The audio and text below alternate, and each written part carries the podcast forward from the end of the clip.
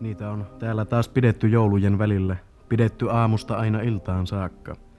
Kunnan yhteisiä vaivaisia ja köyhiä on julkisella huutokaupalla tarjottu vähimmän vaativalle hoidettavaksi ja elätettäväksi. Kunta kokonaisuudessaan on ollut kauppiaana ja kuntalaisia erityisesti ostavana yleisönä. Mikäs melu täällä on, kysyin suotta muutamalta mieheltä astuessani huutokauppahuoneen etehiseen. Orjamarkkinathan täällä on, sain vastaukseksi. No vieläkö toimitusta kestää? Hullut jo myötiin ja langettavat autisia parhaillaan kaupitaan, sain vastaukseksi. Avasin oven ja menin siitä kirkkoon. Kuopion kunnanhuone oli siihen aikaan sisustettu kirkoksi. Heti kohta ensisilmäyksellä erotin kaupittavat muista. Sokeita, silmäpuolia, vanhuksia ja keskenkasvuisia lapsia seisoi ja istuskeli siellä täällä muiden lomassa. Kaikkien heidän oli pitänyt tulla saapuville näytteeksi siitä millaisia olivat ja mitenkä paljon heistä kannattaisi maksaa. Muuan vanha vaimo ei jaksanut pystyssäkään pysyä, vaan oli heittäytynyt pitkäkseen penkille. Osa ei näyttänyt mistään välittävän, tylsinä ja alakuloisina he vain tuijottivat eteensä. Toiset taas seisoivat kiihottuneen kasvoin posket kalpeina ja silmät palavina seuraten toimituksen menoa. Tämä tapahtui aivan samalla tavalla kuin muunkin tavaran huutokaupassa. Teki vaikutuksen sellaisen kuin olisi ihmiskunta tehnyt suuren vararikon, jonka pesästä myötiin kaikki joutava irtaimisto. Lautakunnan esimies seisoo ylinä huoneessa pöytänsä takana ja hänen vieressään istuu kaksi kirjuria. Heleällä äänellä mainitsee hän muutaman onnettoman nimen. Paljonko vaaditaan? Sata markkaa. Helpottakaa, helpottakaa, ei kannata niin paljoa maksaa. 95. 95, ensimmäinen. Toinen, 95. Markka pois. 94. 90. 90, ensimmäinen. 80. 80, ensimmäinen. Markka pois!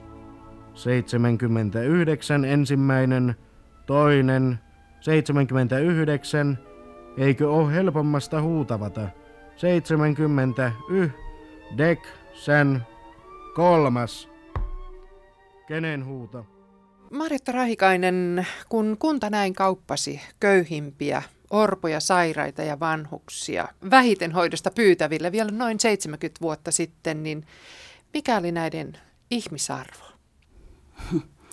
No se riippuu tietysti tavallaan aika paljon siitä, että oliko kyseessä työkykyinen henkilö vai ei.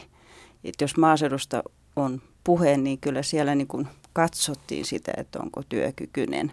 Että semmoinen keskenkasvuinen lapsi, joka oli työkykyinen, niin hänestä saatiin paitsi tämä kunnan maksama niin kuin rahallinen korvaus ja sitten häntä saattoi käyttää sitten työvoimana vielä. Sitten jos oli joku tämmöinen ihan pieni lapsi tai jollain tavalla pahasti vammainen tai mielisairas, niin mielisairas, että ei kelvannut töihin, niin siinä oli olennaista oli sitten se paljonko hänestä sai sitten rahaa korvaukseksi tästä hoidosta. Periaatteessa se ajattelu oli silloin se, että jokaisen näistä oli tehtävä niin kuin työtä voimeensa mukaan tai kykyjensä mukaan, mutta siellä nyt saattoi olla tietysti siis niin huonokuntoisia tai sitten niin nuoria lapsia, että ei ollut todellakaan niin kuin mihinkään työhön.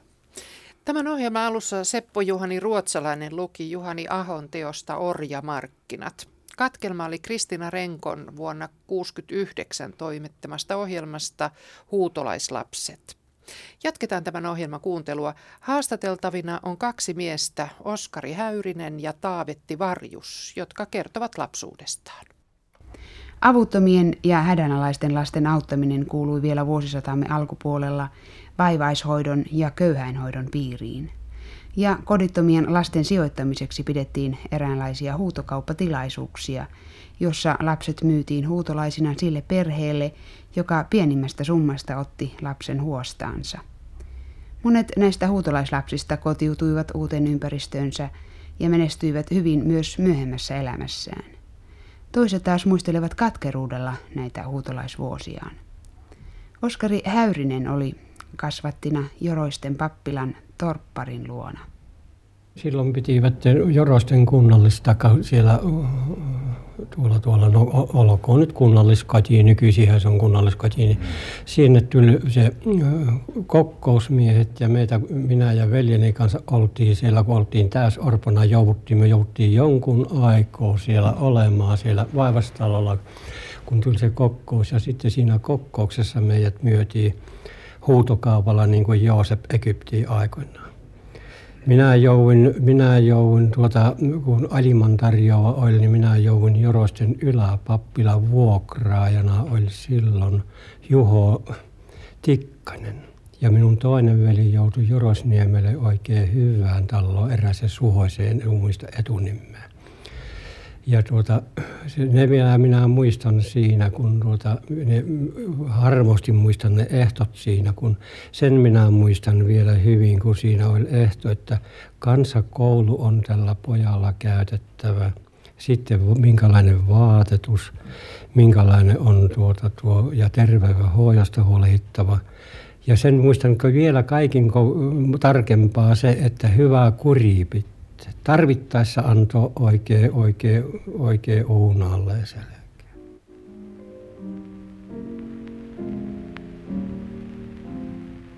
Oi äiti, parka ja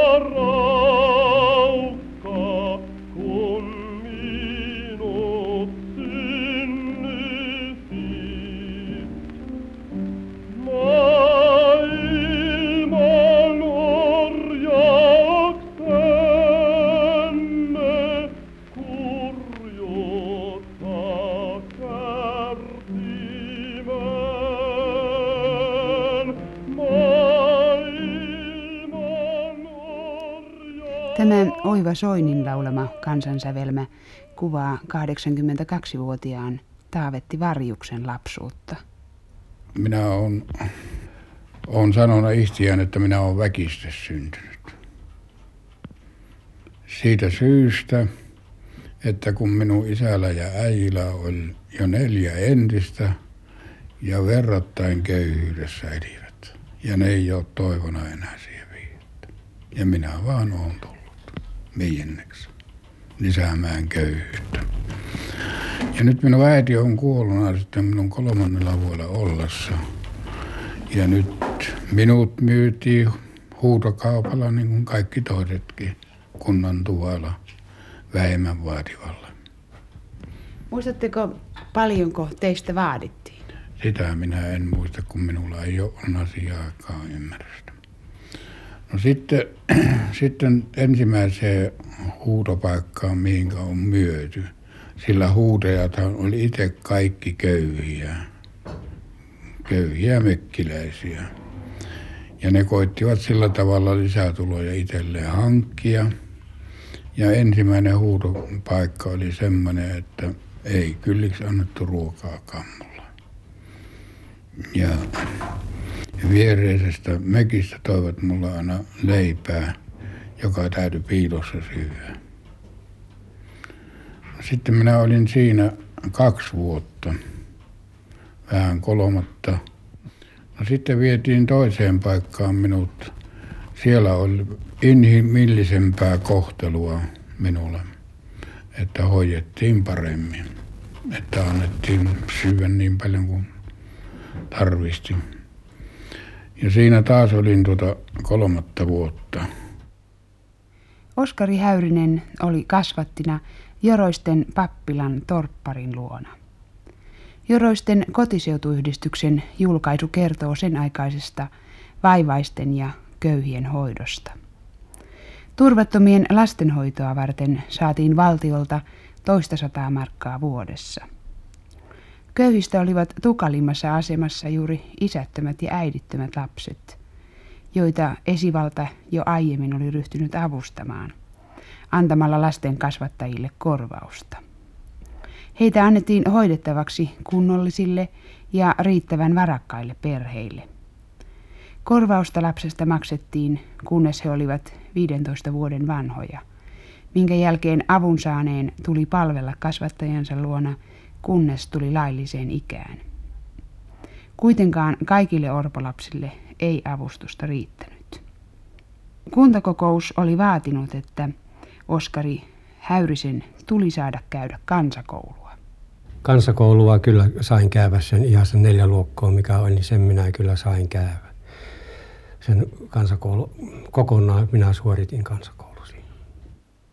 Joroisten pappilalla oli 24 torppaa, joista 16 hevostorppaa ja kahdeksan jalkatorppaa.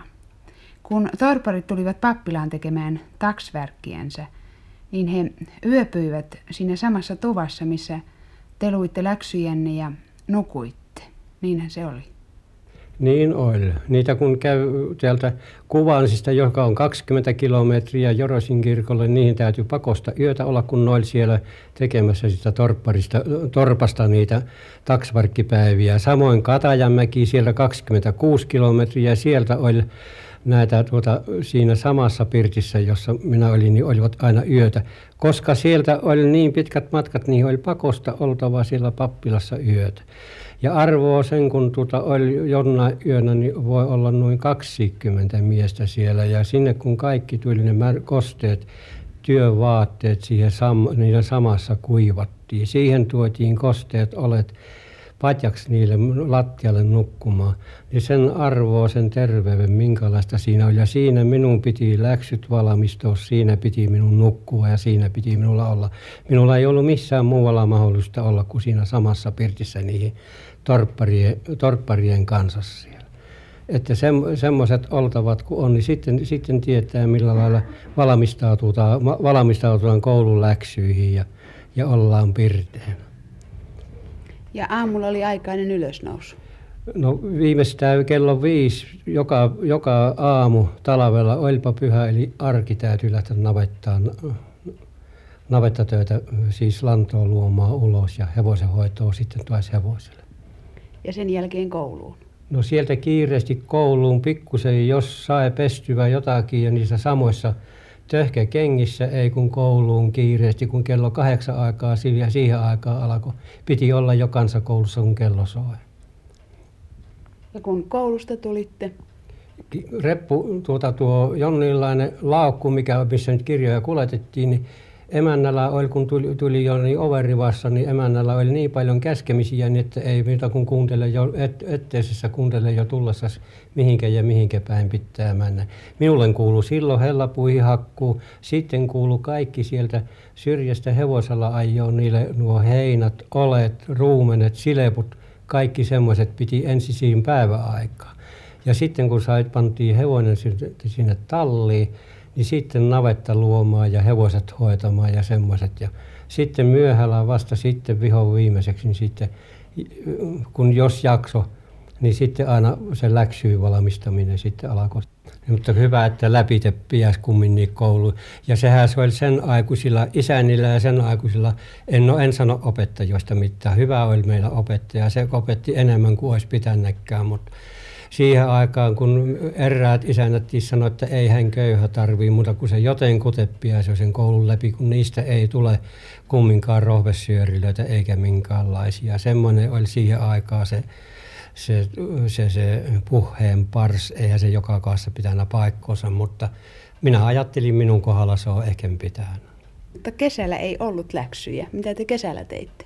Kesällä saa jonkun verran olla sitten siellä ulko- ulkosalla, mutta ei paljon kotikinkeristä saanut poistua pois siinä talossa, kun oli tuota, se kaksi vuotta vanne poika ja sitten palvelustyttöitä ja kasvattityttö, niin siellä oltiin sitten aina iltoilla, milloin oli semmoinen kauniimmat illat, niin sitten oltiin pallonpellussa ja semmoista siellä suurella pihalla siellä tehtiin kaikkia, niin sinne tuli sitten ne isommat niissä naispalvelijat ja kaikki siellä oltiin hippasella juostiin pahan minkä mitään.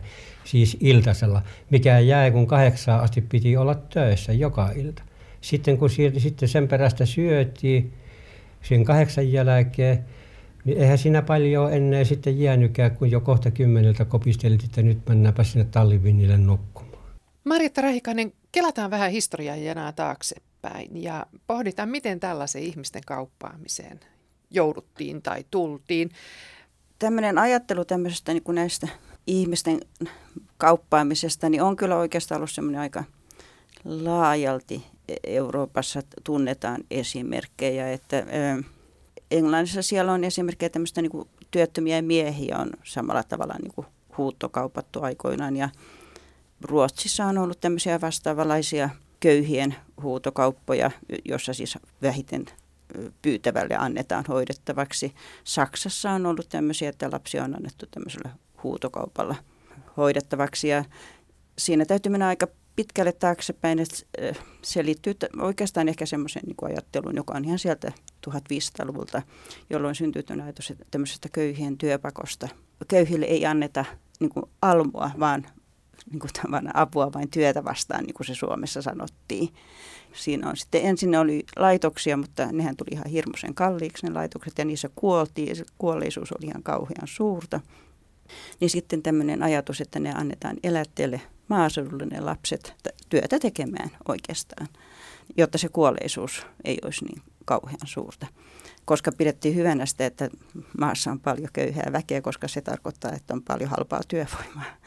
Siinä oli semmoinen, voi sanoa, että ehkä koko Euroopassa oli semmoinen köyhäinhoidon niin se johtava periaate oli, että mahdollisimman vähin kustannuksin niin, että pysyvät juuri ja juuri hengissä. E, ja se sitten tavallaan johti tämmöiseen aika kovaan politiikkaan köyhiä kohtaan.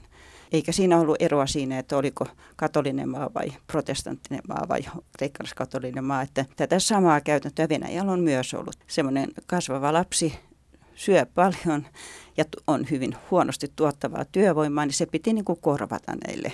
Kyllä ne on ympäri Eurooppaa olleet köyhiä nimenomaan, joka on näitä ottaneet, ei mitään vauraita taloja, joilla oli varaa maksaa kunnollisesta työstä.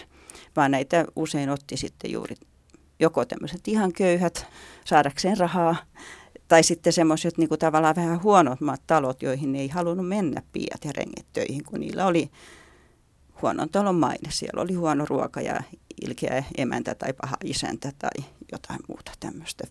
Ja oliko tämä toiminta niin kuin kuntien sisäistä, että ei siirretty kuitenkaan esimerkiksi kaupunkilaislapsia ei, voi maalle? Ei, tai... ei. Esimerkiksi Helsinki sitten ö, kyllä siis antoi, oikeastaan siinä niin kuin 1800-luvulla herää tämmöinen niin syntyi tämmöinen maaseudun ihaileminen, kun kaup- Eurooppa kaupungistui ja sitten kaupungissa oli kaikenlaisia ongelmia. Niin että kunhan pannaan maalle, niin sinne terveeseen maalaisilmaan. Että kyllä Helsingistäkin siis lapsia annettiin elätteelle nimenomaan maaseudulle, vaikka jonkun verran kyllä ihan kaupunkikin, mutta heistä yleensä sitten ne kaupunkiin elätteelle annetut, ne oli oikeastaan sitten vähän niin kuin, meni semmoisen niin piian asemaan sitten perheisiin josta ei tarvinnut Pialle maksaa palkkaa, vaan päinvastoin sai sitten kunnalta rahaa siitä, että elätti, että otti elätettäväkseen. Tämmöinen elätti lapsiksi näitä sanottiin käytössä, ei näistä juuri kasvattilapsina puhuttu. Niin, Oskari Häyrinen mainitsee tuossa tämän, että perheessä oli mies tai talossa oli myös kasvattilapsi, niin mikä ero on No saattoi tietenkin olla ihan oikeasti kasvattilapsikin, koska sen ajan se koko näkemys niin kuin tavallaan las, vanhempien lasten suhteesta oli niin toisenlainen kuin nykyään. Et se saattoi kasvattilapsi olla hyvinkin joku sukulaislapsi esimerkiksi, e, jonka ehkä äiti oli kuollut tai jotain muuta semmoisessa tilanteessa useinhan, tai jos isä oli kuollut perheestä niin, että ei ollut elättäjää, niin, niin usein ne perheen lapset jaettiin sukulaisten kesken. Ja näin tehtiin ihan ylemmissäkin sosiaaliryhmissä ihan ylhäältä alas. Että tavallaan nämä tämmöinen kaunokirjallisuudessa tai nuorten kirjassa tämmöinen tarina voi olla romanttisoitu siitä, että mitä tämmöiselle lapselle tapahtuu, mutta se asetelma, että on joku sukulaismies tai joku, jolle tulee sitten tämmöinen kaukainen sukulaispoika tai tyttö tai joku tämmöinen, niin se asetelma on ollut hyvin yleinen. Kerta kaikkiaan se köyhyys oli ihan oikeata köyhyyttä, ei se ollut mitään suhteellista köyhyyttä. Nämä lapset huutokaupattiin uudestaan vuosi Saattoi joskus olla niin, että oli kaksi-kolmekin vuotta samassa perheessä. Mutta sitten se tavallaan sen lapsen kannalta saattoi olla, että oli ikävä perhe, oli häijyperhe tai häntä kiusattiin sieltä tai sen perheen lapset kiusasivat ja silloin sen lapsen kannalta oli niin kuin hyväkin, että huutokaupattiin. Sitten taas jos oli lapsen kannalta hyvä perhe, niin oli kauhean katkeraa, kun hänet huutokaupattiin. Ja aina ne on olleet kyllä niin kuin näiden huudettavien kannalta nöyryttäviä tilaisuuksia, koska ne nyt oli niin kuin luonteeltaan jo sitä ja siellä semmoisia ikäviä huomautuksia näistä esitettiin semmoiseen suureen äänen, että nämä huudettavat itse kuulivat niitä. Ja sinne pääsi kuka hyvänsä No, seuraamaan se oli, kuin se oli niin kuin teatteria? pitäjän tuvassa yleensä, tai siis tämmöisessä, mikä siellä kulloisessakin paikkakunnalla on ollut tämä julkinen tila, missä ne pidettiin. Ja perinteisesti ne on Euroopassa olleet siellä, missä näitä on ollut, niin viattomia lastenpäivänä, joka tuntuu nyt jotenkin aika erityisen pahalta. Mutta näissä muistelmissa ne on usein ollut siinä uuden vuoden. Oli joka tapauksessa ne, sehän oli semmoista, muutenkin semmoista aikaa, että oli niin kuin vapaata aikaa tulla sitten tämmöisiin tilaisuuksiin. Se joulu ja loppiaisen väli, semmoista pyhää aikaa. Kuinka suurista ihmismääristä oli kysymys? Eh, No itse olen katsonut näitä eh, nimenomaan lapsia. Et nyt ei mulla, en muista tämmöisiä numeroita aikuisista huudosta, koska tämähän koski kaikenikäisiä. Eh, Mutta lapsia on ollut kyllä Suomessakin aika suuria määriä. Sanotaan, että köyhäytötilastot alkaa siellä 1880-luvulla, missä tämmöisistä on tietoja, niin näitä elätteelle teille annettuja lapsia on keskimäärin vuodessa semmoinen 30 000. Ei se tarkoita siis, että joka vuosi olisi annettu niin monta lasta, mutta että niitä oli siis suuria määriä ja valtaosa heistä on sitten maaseudulla. Ja silloin kun kyse on maaseudusta, niin heidät on sitten yleensä otettu tekemään työtä nimenomaan. Onko siinä jotain eroja, että annettiinko enemmän poikia tai tyttöjä? No yleensä siinä ei kyllä tuossa vaiheessa ole, koska vaikka maatöihin kelpas paremman pojat tietenkin kuin tytöt tai näihin hevoshommiin ja kaikkiin tämmöisiin, niin sitten näitä tyttöjä otettiin sitten lapsenlikoiksi. Että hyvinkin nuoresta joutuivat niin kuin sitten näitä sen talon pieniä lapsia hoitamaan. Ja, niin tämä oli itse asiassa aika raskasta. Tässä kun tämä poika kertoo, tai joka oli poikana, että hän sitten siellä leikki iltaisin, kesäisin, niin oikeastaan tytöillä ei tätä ollut, jotka oli näitä lapsellikkoja, koska niillä oli aina se siinä hoidettavana. Ja aina joutui riiputtamaan siinä mukana sitä vauvaa. Ja jos eivät riiputtaneet mukanaan vauvaa, niin sitten keikuttivat kehtoa. Että se oli oikeastaan paljon sitovampaa.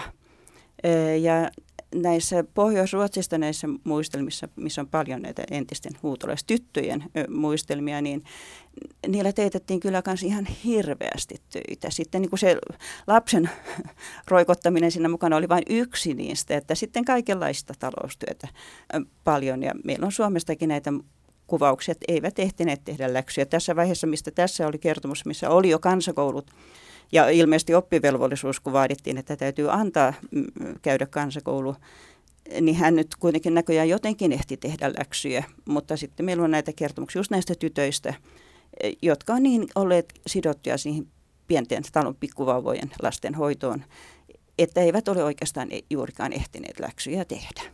Mutta voisi kuvitella, että, että tytöt on siinä niin kuin tuvassa sisällä hoitamassa perheen lapsia näin, että heihin olisi kuitenkin niin kuin kiinnitty enemmän ja kohdeltu inhimillisemmin. No ei ainakaan näissä, niissä muistelmissa, mitä minä olen lukenut, niin ei ole käynyt näin. Mm.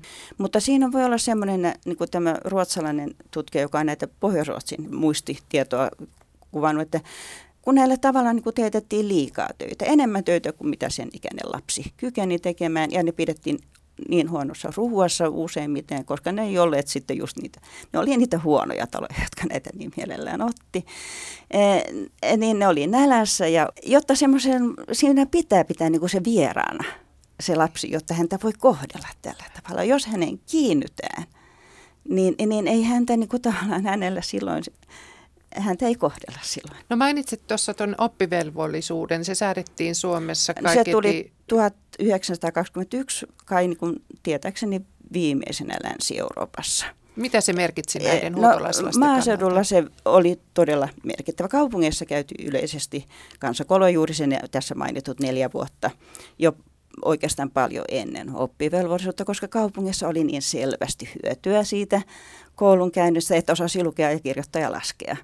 Ja kaupungit velvoitettiin jo aika paljon varhaisemmin todella siis perustamaan vähintään nyt yksi kansakoulu. E, mutta aika pitkään niin kuin maalaiskunnille jätettiin niin kuin tämä, että kunta sai itse päättää, perustaako kansakoulu vai ei. E, ja koska se tuli kalliiksi rakentaa se koulurakennus ja maksaa sille opettajalle 12 kuukautta vuodessa, kun kiertokoulun opettajalle piti maksaa vain juuri niistä siitä ajasta, kun se kiertokoulun opettaja siellä kylässä oli, kaksi viikkoa yleensä tai jotain semmoista. Niin ei mielellään sitten maksettu, että oli paljon kuntia, missä ei ollut yhtään koulua. Että ihan sinne oppivelvollisuuteen asti niin suurempi osa maaseudun lapsista oli käynyt vain kiertokoulua kuin kansakoulua. Ja kun oppivelvollisuus tuli, se toteutui maaseudulla hirveän hitaasti. Siihen oli annettu 15 vuoden siirtymäaika ja sitten tuli vielä pulavuodet päälle. niin, niin se oli kyllä hirveän hidas prosessi ennen kuin kaikki maaseudun lapset kävivät todella kansakoulu. Käytännössä, kun tämä laki astui voimaan 21, niin vasta pitkälti 30-luvulla sitten se oli niin kuin täydessä voimassa. No kun se, siinä maaseutu, maaseutu ja kaupunki on tässä Suomessa olleet kovin eri asia. Että kaupungissa ne oli todella ihan oikeita kansakouluja. Ja ne oli, niin kuin, siellä oli se kansakoulun niin kuin ne nyt sanottaisiin, niin kuin oppitavoitteet ja kaikki, ja siellä käytiin kansakoulu. Mutta maaseudulla vähän niin kuin kustannussyistä. Siellä istui sotien välisenä aikana kolme komitea mietimässä, että miten me säästettäisiin, miten säästettäisiin näitä kansakoulun aiheuttamia kustannuksia. Ja sitten niitä säästettiin sillä tavalla, että sinne tuli, kehitettiin sellainen järjestelmä tämmöisistä supistetuista kouluista, joissa oli lyhyempi kouluvuosi ja niissä opetettiin oikeastaan aivan vain ihan perusasiat. Että kun kouluvuosi virallisesti siihen aikaan oli 36 viikkoa ja kaupungissa se oli sitä, niin se oli sitten pudotettiin tuonne kahteen, vähän päälle 20 viikkoon ja siitä alikin, jolla säästettiin kustannuksia. Tähänkö sitten Oskari Häyrinen viittasi tuossa, kun hän sanoi, että hänellä oli hyvä opettaja, joka opetti enemmänkin kuin Kui, olisi ollut pakko? Voisi hyvin olla. Ja sitten kun nimenomaan maaseudulla lähdettiinkin ihan siitä, ihan viranomaisetkin lähti siitä, että lapset jo varhain kelpaavat johonkin työhön, toisin kuin kaupungissa niin ei sitä oikein niin kuin siellä ne maalaisisännät, ne taloudellisesti, jotka kunnassa oikeastaan tämmöisestä asioista päätti, niin pitäneetkään sitä niin kauhean tähdellisenä, että näiden kaikkien mökkeläisten lapset nyt niin sitä koulua käy. Eikä siitä kauhean monta kymmentä vuotta ole, no, kun oli esimerkiksi vielä perunannostoloma. Oi, se vielä minun kouluaikana on ollut perunannostoloma. Ää, ja itse asiassa siis viimeinen kiertokoulu suljettiin ja muuttui siis pysyväksi kansakouluksi Suomessa 1957. Yllättävän myöhään. Että erittäin myöhään voi sanoa. Tässä kohtaa voitaisiin vielä palata tuohon äskeiseen ohjelmaan ja kuunnella Taavetti Varjuksen elämäntarinaa eteenpäin. No sitten isä otti uuden äijän ja me lapset kaikki jouduttiin siihen. No sitten nähtiin nälkää ihan suoranaisesti. Ja minäkin kävin mieroa sen ajan, kun muiden lapset kävi koulua. Talosta talloa, että noin iltaisella piti miettiä, että minkä talon ovesuun nurkkaa rupeaa oottelemaan iltaa, jos ajavat sieltä syömään tai eivät aja. Mutta useammassa tapauksessa ne ajoivat kyllä herättyvät syömään sieltä ja siinä penkillä sitten sai maata. Ja sillä tavallahan sitä sitten, no sitten kun lapset vähenivät, niin minä jäin yksinään sitten sen isän ja vieraan äijin, äijin kanssa elämään. Monien vaiherikkaiden ja työntäyteisten vuosien jälkeen joutui Taavetti Varjus myös vuonna 1935 ehdokkaaksi kunnanvaltuustoon. Minua pyytivät kunnallisvaaleihin osaottoa ehdokkaaksi. Ja minä kerkisin yhden vuoden olla kunnallis, kunnanvaltuuston jäsenenä. Minut valittiin sitten kunnanvaltuuston puheenjohtajaksi. Katsotteko, että tämä teidän vaikea lapsuutenne ja nuoruutenne kasvatti teitä paremmin ymmärtämään kovaosaisia? No sehän se oli mulle kasvattavana tekijänä, koska minä tiesin, tiesin tuota kova osasta elämä, lasten elämä ja kunnalliskoeelämä, minkälaista on siellä. Sehän se minua pohjusti. Ja jos minä tässä mainitsin, että sosiaalisella alalla se on minun kaikkein tärkein tehtävä. Mutta minä, minä kun olin sosiaalilautakunnassa liki 20 vuotta, ja kun siellä joudun kunnalliskoen johtokunnan jäsenä seuraamaan kaikkien köyhien elämää, se on minulla kaikkein tärkeintä, mitä minä sosiaalisella alalla tein. Kävikö teille myöskin näin, Oskari Häyrinen? Kyllä käy ihan samoin. Minä tuota, nämä kaikki, kaikki, mitkä tuota, tässä nyt on kerrottu, niin nämä johti minuuttiin sitten, kun minä joudun. Ja minä joudun aika nuorena kunnalliseen elämään. Minä olin 25 vanha, kun minä joudun tuota jo aloittamaan kunnalliselämätä. Ja sitten sitä on ollut 1930, siitä lähti aina eläkevuosiin saakka, niin ei paljon kunnassa, kunnassa ole sitä toimi eikä lautakuntoa, johon minä en ole, johon minä en ole kuuluna. Ne on ollut valtuustot, ne on ollut kunnanhallitukset. Ja, mutta niin kuin tässä nyt on, että sosiaalilautakuntatyössä minä olen siinä, minä olen 33,5 vuotta tehnyt työtä käynä tarkastamassa, on ollut puheenjohtajana, on ollut kaikissa semmoissa, niin kuin tuossa aikaisemmin minun keskustelussa kävi, minun aikana ei käyty yhtään kertoa viiteen kuuteen vuoteen kunnan puolesta tarkkailua. Nyt kun minä itse olen ollut tarkkailijana, niin joka kolmen kuukauden päästä käytiin huutolaista kasvattiin lapsien luona tekemässä täydellinen pöytäkirja, mitenkä siellä hoidetaan, mitenkä pelataan kaikki ja mitenkä täytyy olla. Ja tämä sama, tämä sama minun oma puutteen ja tämä, niin tämä on vielä niin pitkälle kunnallisala, että minä olen on ollut vaikka vallan missäkin, että jos tässä ei voi, voi mennä pitkälle niitä luvetellessa, niin että, mutta tämä kaikin tärkein on, josta minä vieläkin pien tämä juuri tämä nykyinen sosiaalilautakunnan, sosiaalilautakunnan työ, joka on etistyneen niiltä ajoilta, missä itse olin aikoinaan siellä huutolaispuokana, nyt on ihan kokonaan, nyt, nyt pidetään niin hyvää huolta, että nyt ei ollenkaan jätetä unholaan, niin kuin silloin se, kun johon nyt talloon viskattiin, niin olipa millä lailla tahaa siellä sitä sen perästä. Tottahan ne joten niin siellä on. Niin, Häyrinen kertoo tässä olleensa kunnallispolitiikassa mukana vuodesta 30 ja Varjus vuodesta 35 ja pitkään molemmat olleet sitten aktiivisia. Häyrinen kertoo käyneensä valvomassa huutolaislasten hoitosopimusten noudattamista. Ja tämä hämmästyttää sen takia, että laki huutolaisuudesta tuli vuonna 2022 ja silloinhan sen piti loppua. Miten, miten tässä näin kävi? No tavallaan ne semmoiset huutokaupat loppuivat, semmoiset lasten huutokaupat, ne loppui oikeastaan jo niin kuin julkiset huutokaupat siellä 1900-luvun alussa. Mutta se niin kuin, tavallaan se käytäntö ilmeisesti kuitenkin jatkui, koska minäkin olen lukenut näitä sitten entisten huutolaislasten muistelmia, jotka on sieltä sotien väliseltä ajalta.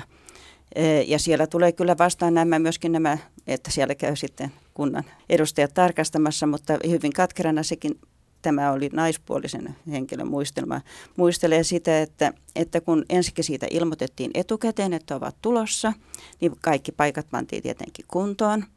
E, ja sitten siinä koko ajan, kun ne olivat niin kuin, tavallaan kysyvät siltä, niin kuin, siltä isäntäperheeltä niitä asioita. Eikä ollut sellaista tilaisuutta, että lapsi olisi ollut yksinään näiden kanssa. Niin tämäkin muistelee Katja, että häntä siellä hyvin paljon, niin kun hän sai siellä aika rajusti pahasti selkeänsä siinä talossa ja hyvin herkästi tämä tyttö, niin aika katkerana muistelee sitä, että ei siinä voinut sanoa, että kuinka häntä siellä pieksetään ja miten häntä siellä oikeasti niin kuin kohdellaan, kun se oli se emäntä siinä mukana koko ajan.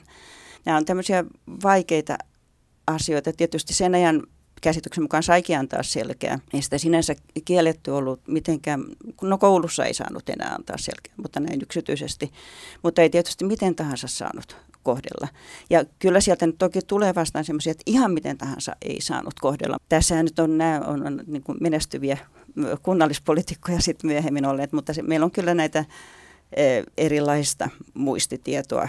Sieltä 1800-luvun lopusta alkaen huutolaisten omia niin, miten, mi, millaisia heidän myöhemmät vaiheensa no keskimäärin on, jos ajatellaan, että tässä tosiaan niin nämä miehet on, on ihan syystäkin lähteneet kunnallispolitiikkaan Joo, mukaan? No siinä tapahtuu kyllä sellainen valikointi tietenkin, että ketkä nyt kirjoittavat ö, muistelmia, että yhdestä tuli sitten erittäin sisukkaalla työllä sitten kansakoulun opettaja, ensin vain alakoulun, koska siihen, siihen aikaan pääsi helpommin alakoulun opettajaksi oli vain kaksi vuotta.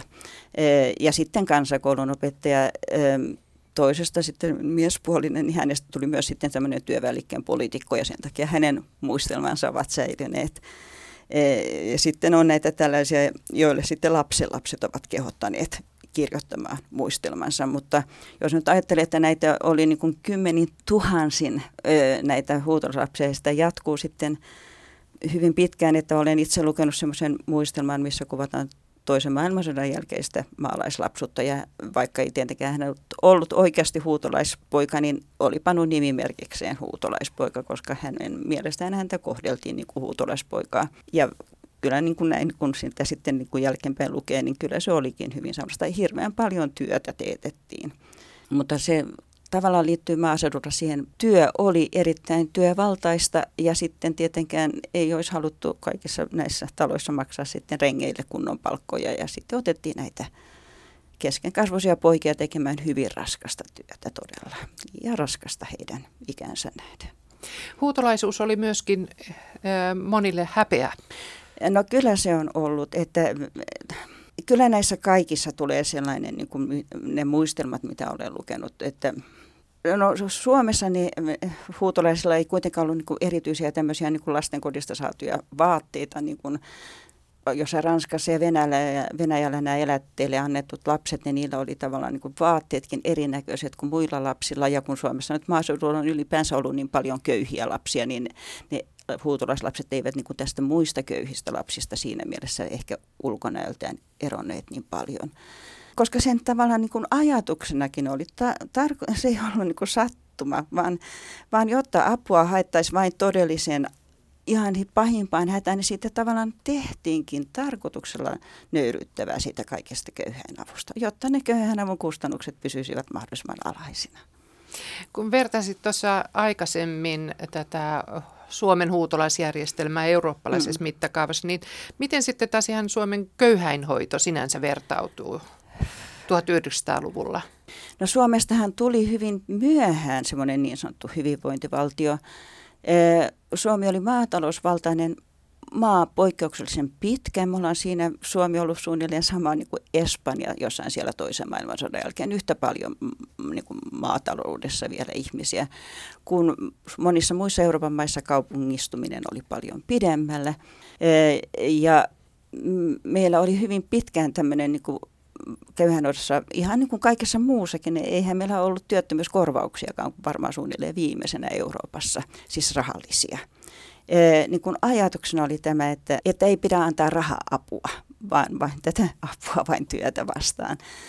E, mutta sehän tuli oikeasti itse asiassa hirveän paljon kalliimmaksi. Siinä oli tämmöinen moraali moraaliset syyt siihen. Todellisuudessa se oli itse asiassa tuli paljon kalliimmaksi kuin jotkut muuttavat tavoitteena siinä ei ollut niin nostaa köyhyjä köyhyydestä, vaan pitää köyhänhoidon kustannukset alhaisina. Ja se on hirveän erilainen ajattelu kuin sitten, kun me ruvetaan puhumaan jostain hyvinvointivaltiosta, missä niin ajatuksena on, että ihmiset nostetaan pois köyhyydestä. No miten sitten, kun äh, laki lapseksi ottamisesta, eli adoptiolaki, mm. säädettiin vuonna 2025, niin mm. miten se vaikutti näiden kasvattiin ja elätti lasten No tämä on semmoinen myös tämmöinen yleiseurooppalainen ilmiö, että siellä ensimmäisen maailmansodan jälkeen näiden, koska tämä tämmöinen elättelijäntaminen oli ollut yleiseurooppalaista, niin e, ensimmäisen maailmansodan jälkeen hyvin monessa, mä olen itse katsonut kymmentä Euroopan maata suunnilleen, tulee tämmöinen näin, että, että sen rinnalle tuleekin siis tämä adoptio ja, ja sitten aletaan niin kuin tavallaan eh, rajoittaa tätä elättelijäntamista tai siitä tulee ongelma. Mutta se on oikeastaan ollut vähän niin kuin tämän itse asiassa tämän isäntäpuolen etujen mukaista, koska jo Ranskassa oli sitten jo paljon aikaisemmin huomattu, että oikeastaan nämä tulee hirveän kalliiksi nämä elättilapset, eivätkä ole järkevää työvoimaa. Ja kaiken tavoin niistä oli kaikenlaista. Sitten kun ne kasvoivat siihen, jota me sanotaan teiniäksi, niin ne oli hirveän riässä siellä kylissä. Että niistä haluttiinkin päästä eroon koko järjestelmästä. Ja, ja sitten kun maaseutu ja maatalous muuttuu tavallaan niin kuin että se työvoiman kysyntä muuttui. Siellä ei näillä ollut oikein käyttöä tämmöisille lapsille siellä. Ää, niin siihen se loppuu ja hiipuu. Ja sitten alkaa tulla adoptio, joka sitten on jo ihan toista. Siellä ollaan sitten jo kasvatti lapsia ja ne lapsethan otetaan sitten niin kuin omaan perheenjäseneksi. Tapahtuiko tai onko sulla sellaista tietoa, että olisi tapahtunut niin, että sitten siinä vaiheessa niin näitä elättejä olisi adoptoitukin perheisiin? No en, minua vastaan ei ole tullut yhtään semmoista. Jos he pääsivät niin kuin hyvään taloon ja heistä, heihin kiinnyttiin, niin kyllähän saattoivat olla siellä siis niin kuin sitten siihen asti, että läksivät niin kuin muutkin lapset sitten elät, elättämään itseään sitten sieltä, että saattavat olla sitten koko lapsuutensa loppuun asti siellä, vaikka ei heistä sitten enää maksettu. Eli jatkuvat esimerkiksi renkinä niin, tai niin, piikana? Niin, tai... sitten tekivät talotöitä niin kuin sillä tavalla ihan siihen malliin. Ruokapalkalla? Niin. En löytänyt radioarkistosta yhtään tämmöistä äh, huutolaisnaisen omaa elämäkerta tarinaa. En tiedä, mistä se johtuu. Niinpä kuulemme vielä kolmannen huutolaispojan tarinan tässä.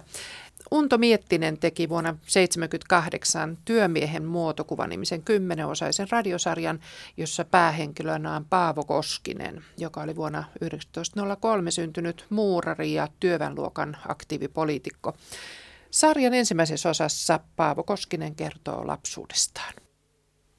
Äiti oli palvelijatar työläinen ja synnytti minut tiettävästi jossain saunan nurkassa ja olin, niin kuin nyt sanotaan, AU-lapsi, silloin niitä sanottiin äpäräksi. Ja sellaisen naisen kohtalo oli silloin niin vaikeaa, ei häntä ymmärretty. 74 vuotta helmikuun 23. päivänä 1977 täyttänyt 1903 saunassa Janakkalassa syntynyt sitten kunnan huutokaupassa niin sanotuna huutolaislapsena myyty Paavo Koskinen valmistui aikanaan muurariksi ja viettää nyt eläkeläispäiviä leskimiehenä pääkaupungin Hakaniemen vuokrayksiössä. Hänen elämänsä heijastelee paljossa suomalaisen työmiehen yleisempiäkin kokemuksia 1900-luvun 7-8 ensimmäisen vuosikymmenen Suomessa, mutta samalla myös paremmin kuin ehkä monen muun kansamme yhteiskunnallisen kehityksen kokonaiskaaria ja mutkia ja teräviäkin särmiä. Ja jo se elämän alku oli sellaista laitapuolen kokemista siellä Etelä-Suomen Janakkalassa. No eihän hän voinut lastaan luonaan pitää. Mä jouduin siitä kunnan hoteisiin, minkälaiset ne olivat, ei mulla kuvaa ole. Että se on jäänyt mieleeni, kuin oli sitten huutokauppa, jossa näitä lapsia, jotka kunnan hoitoon oli joutunut, niin myytiin.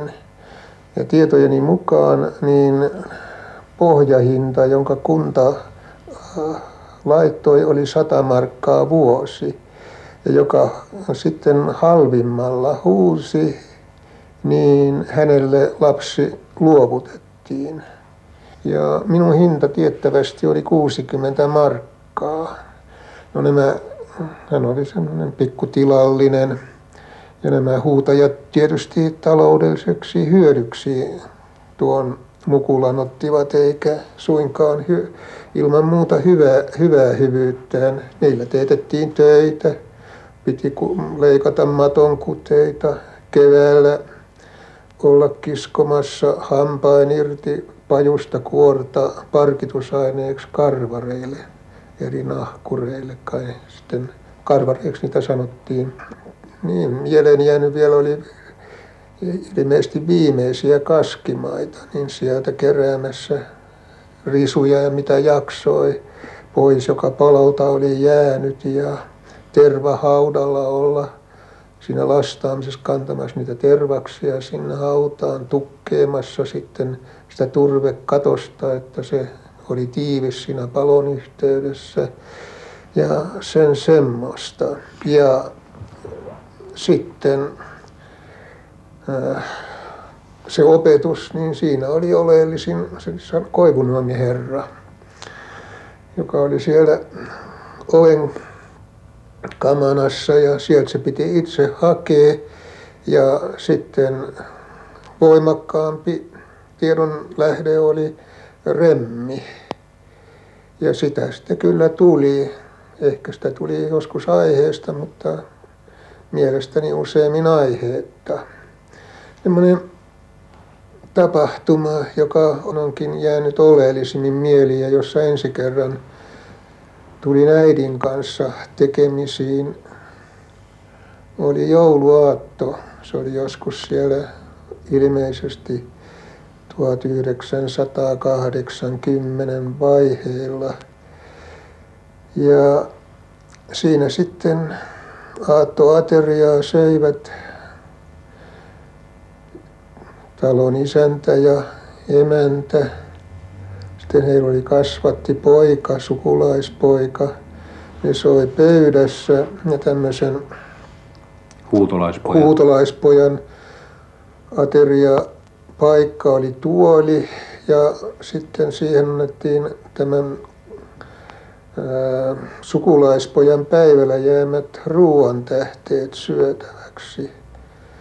Minäpä tein tenän, että minä en niitä syö, vaan kaipa sieltä tuli lanttulaatikon imelahajun enää ja mitä hänessä oli pöydässä, että minä tahdoin ja siitäpä minut otettiinkin niskavillosta kiinni ja vietiin saunaan. Sisään lämpiävä savusauna. No mitäs lämmintä siellä oli, mutta pimeä. No tottuhan siihen pimeänkin. Siellä oli se katorajassa räppänä ja jotain valoa sieltä tuli ja jotain, joku romulaatikko nurkas niiden kanssa. Minä siellä sitten niin aikaani kulutin leikit, niin kunnes sitten illalla kuitenkin ovi aukeaa ja sinne tulee nainen, jolla on tuliaisia, jotain pullaa ja sitten konvehtia. Silloin sanottiin niitä. Ja, Makeisia.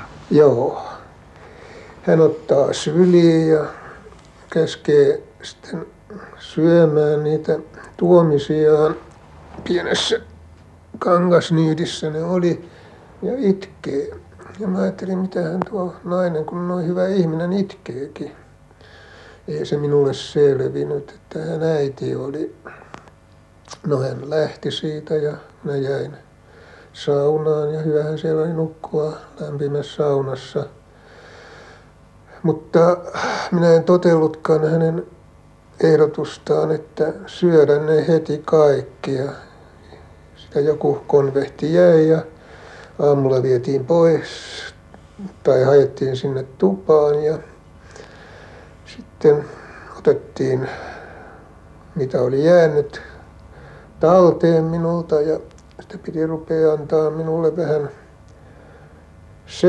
mutta mä tein tenän ja livistin siitä naapuritorppaan, mitä olisi liennyt matkaa semmoisen kedon poikki on tullut tunteena hyviksi ihmisiksi ja siellä otettiin vastaan.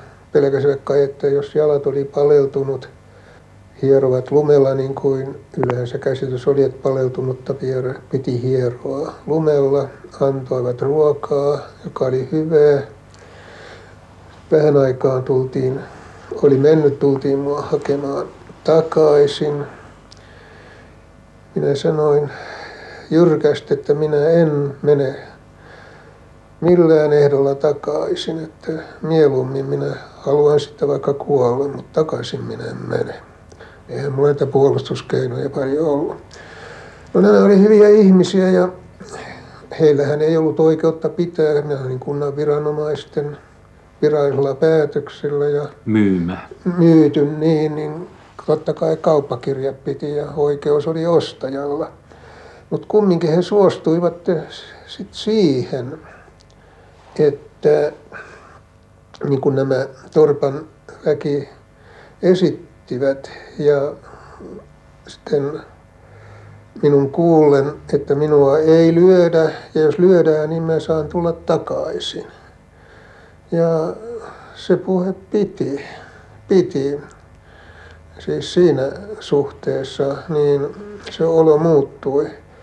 No sitten keväällä äiti oli mennyt naimisiin ja minut hajettiin sitten kotiin ja mulla oli isäpuoli ja niin minä sitten pääsin kotiin ja erinomaisen hyvään kotiin. Miksi tämä isäpuoli, ei hän koskaan edes tukistelu puhumattakaan, että olisi lyönyt. Että siinä suhteessa tuli täydellinen muutos. No tämä vähän karunlainen lapsuus ei sitä sellaisena kannata kertoa. Semmoista se oli. Lasten elämä olletikin minun asemassa olevien, mutta työläinlasten yleensä, mutta itsehän se tuli omakohtaisesti koettua. Mutta eräs sillä oli kyllä semmoinen opettava puoli, ja minä mielestäni koskaan siitä minkäänlaista kaunaa kantanut. Ei se ole ollut minulla mikään rasitus, milloinkaan. Niin minä opin sellaisen seikan, että tekemään havainnon. Ja se on säilynyt, että onko tuo ihminen hyvä, rehti, avulias ja toisaalta myöskin itselle, niin se ikään kuin loi semmoisia velvoitteita. Muuton tämä Torpan väki, jotka olivat minulle avua, avuliaita hyvän tahtoisia, myöhemmin minä tulin heidät tuntemaan työväenyhdistyksen jäseninä ja toimihenkilöinä, siis työväenliikkeeseen kuuluvia. No nämä Torpan väki, joidenka, joilla minä, joille me oli myyty, nyt tiedä ei niillekään kannata kaunaa kantaa. Ne vain yksinkertaisina ihmisinä halusivat kaupasta hyötyä, mutta ehkä nyt olisivat saaneet olla hiukan helläkätisempiä. Niin Paavo Koskinen sanoi tuossa, että hän ei kanna kaunaa ankeista kokemuksistaan, mutta hän oppi havainnoimaan ihmisten hyvyyttä. Sitä, että kuka on hyvä, rehti ja avulias. Marjatta Rähikäinen, oliko tämä, onko tämä sinulle tuttua näistä kertomuksista, joita olet, joihin olet tutustunut? No, miten sanoisin, että on ja ei. Aika monessa niissä tulee vastaan tämä juuri, että joku naapurissa tai joku kylässä on sitten semmoinen vähän ystävällisempi ihminen. Että juuri tämmöisiä, joilla on, joka paleluttaa jalkansa ja kätensä, kun ei ole liian pienet kengät tai ei ole lämpimiä vaatteita, niin sitten saa naapurista eh, tai jostain kylän, jostain toisesta torpasta sitten annetaan vanhoja jotain, että on paremmat jalkeneet ja paremmat vaatteet. Mutta kyllä siellä tulee vastaan semmoista katkeruttakin, koska siellä on aika ikäviä oikeasti, ihan oikeastikin ikäviä kokemuksia. Eh, mutta nämä, äh, kaikki nämä, jotka ovat kirjoittaneet näitä niin muistelmia, he ovat sellaisia ihmisiä, jotka ovat ikään kuin selviytyneet elämässään. Ja voivat niin kuin katsoa sitä sitten sillä tavalla semmoisena niin kuin enemmän tai vähemmän raskana lapsuuden kokemuksena, josta he ovat selviytyneet tavallaan niin kuin kunnon kansalaisiksi sitten. On se valtaisa kymmenien tuhansien entisten huutolaislasten määrä, joiden kohtalosta me ei, ei oikeastaan voida tietää. Ja sotivälisenä aikana sitten tämä, tavallaan tämä huutolaisjärjestelmä korvattiin siis laitoksilla. Huostanotto muuttui niin kuin laitosjärjestelmäksi, joka sitten alkaa purkautua siellä 1950-60-luvulla, koska ne loppujen lopuksi tuli hirveän kalliiksi. Ja laitoksissa on ollut omat ongelmansa. Sen on täytynyt olla jotenkin vähintään yhtä rankkaa, koska sellaisia omaa elämäkertoja ei juurikaan löydä, missä olisi kerrottu laitoslapsuudesta meidän nykyihmisten suhtautuminen lapsuuteen on hirveän erilainen kuin on ollut suhtautuminen lapsuuteen aikaisemmin. Me ajatellaan nyt sillä tavalla niin psykologisoiden, että kaikki lapsuuden traumat ja kaikki, sillä tavalla ei ajateltu siihen aikaan. Aina voidaan löytää niin kuin esimerkkejä hyvistä ja huonoista. On se järjestelmä ollut oikeastaan melkein mikä tahansa. Mutta varmasti on, olisi ihan hirveän tärkeää, että sitä lasta kuunneltaisiin ilman, että ne aikuiset ovat siinä kuuntelemassa.